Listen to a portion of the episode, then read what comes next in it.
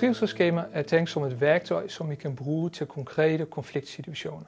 I kan også bruge det forebyggende, hvis I oplever et barn, der er mistrivsel eller er for højt stressniveau. Men den er også egnet til de situationer, hvor en bestemt gruppe af børn egentlig er i konflikt, og hvor du som pædagog eller lærer skal gribe ind. Værktøj er et dialogisk værktøj, som I kan bruge i fællesskab i jeres team til at vurdere og håndtere situationer. Den er bygget op på tre farver og fem kolonner, fem adfærdssituationer. Øh, de tre farver er udtryk for barnets trivselstilstand. Den grønne farve er et udtryk for øh, en god hverdag, øh, trivsel. Den gule farve er udtryk for et forhøjet stressniveau, lidt anspændthed.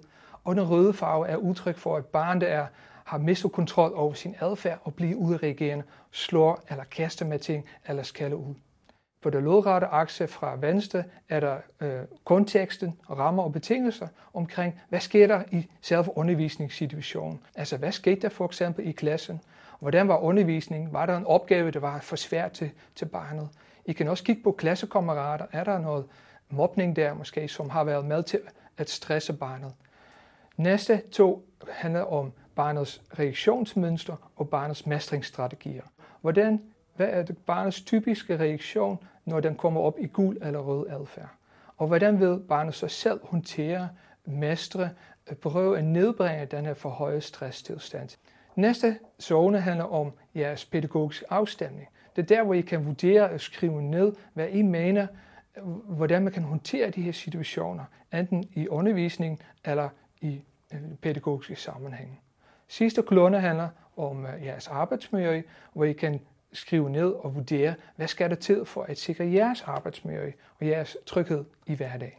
Det er en god idé at være godt forberedt, når I skal til at udfylde trivselsskemaet, og det kan I gøre ved blandt andet at læse værktøjet Styrk tryghed og trivsel. Trivselsskemaet har været rigtig godt, fordi at man både skal kigge på, hvad der fungerer, og hvad der er mere svært, og hvad der rigtig udfordrer. Og øh, det giver jo et øh, børnesyn, øh, som er lidt anderledes, fordi at man bliver lige pludselig opmærksom på alle de gode ting, som man faktisk oplever på daglig basis. Når man så får sat det ind i skemaet, så opdager man jo ofte, at øh, barnet faktisk har flere gode perioder end dårlige. Men når jeg bruger trivselsskemaet, har jeg lagt mærke til, at noget af det, man bliver særlig opmærksom på, det er trinene, altså udviklingen i konflikten, kan man sige, fra man går fra grøn til gul og til rød. Man bliver meget opmærksom på hele barnet, og man kommer ligesom godt omkring. Der er, der er masser af ting, hvor man tænker, det var vi klar over, det er vi enige om, det vidste vi godt i forvejen, men der vil også være nogle andre vinkler på nogle konkrete ting, som man tænker, hov, det havde jeg ikke set. I skal også lige have aftalt, hvilket barn I vil udfylde trivselsskemaet på. Og husk, det skal ikke udfyldes på alle børn. I skal udfylde det der, hvor det giver mening. Når I skal udfylde trivselsskemaet, så kan I gøre det ved at skrive direkte ind via en fælles platform, fordi så kan I nemlig alle sammen følge med, når en af jer skriver ind i trivselsskemaet. I kan selvfølgelig også vælge, at det kun er en, der skriver. Men I skal lige huske at aftale, hvem er jer, der er ansvarlig for at styre processen. På side 12 i værktøjet, der kan I se et eksempel på et udfyldt schema som inspiration. Første zone er den grønne trivselszone. Det her barnet eller gruppen af børn er i balance. Og det kan være, at jeres første indskydelse er, at barnet eller gruppen af børn altid er i gul eller i rød. Men øh, så snart I får hul igennem, så vil I få øje på mange små signaler, der faktisk fortæller jer, at der er tidspunkter, hvor de er i trivsel. Det kan fx være, at barnet kommer roligt ind i klassen, eller gruppen af børn kan deltage i nogle aktiviteter på en fin måde. På den måde skal I altså have øje for, hvornår og hvordan noget lykkes, og så skal I skrive det ind i den grønne zone. Altså en af styrkerne ved at arbejde med barnet i grøn, se på barnet i grøn, er, at jeg oplever nogle medarbejdere, som når vi taler om det, får skuldrene ned, får et smil på læben, som ikke nødvendigvis er der ellers, når vi taler om det her barn. Og jeg oplever også, at det, man bliver nysgerrig på som voksen, at gå på jagt efter mere af det. Det gælder for alle tre zoner, at I skal undgå at tale i munden på hinanden og lade være at diskutere frem og tilbage. Hvis nu at I bliver i tvivl, eller måske lige frem bliver uenige, så skriver I alligevel observationen ned og sætter et spørgsmålstegn. For så ved I, at der er noget, I skal undersøge og holde øje med. Prøv at være præcise og kortfattede, og lad være at bruge tiden på en masse detaljer og små anekdoter.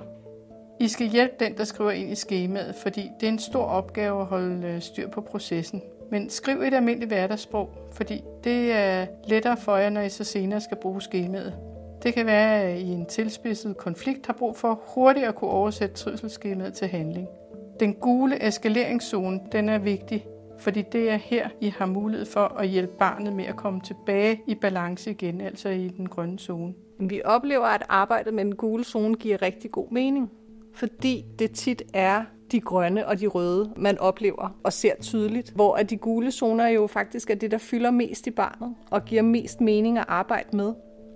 Og det er der, øh, man kan blive lidt analyserende på, hvad er det, der går skævt, og være meget mere tydelig omkring at bruge det aktivt, så man alle sammen er enige om, at når jeg går den her retning, så sker der det. Og hvis vi vælger at gå en anden retning, så kan det være, at vi kan gå tilbage til den grønne zone, frem for øh, hele tiden at skulle øh, gentage noget, der går galt. Bagerst i værktøjet, der kan I se gode råd og eksempler til konfliktnedtrapning.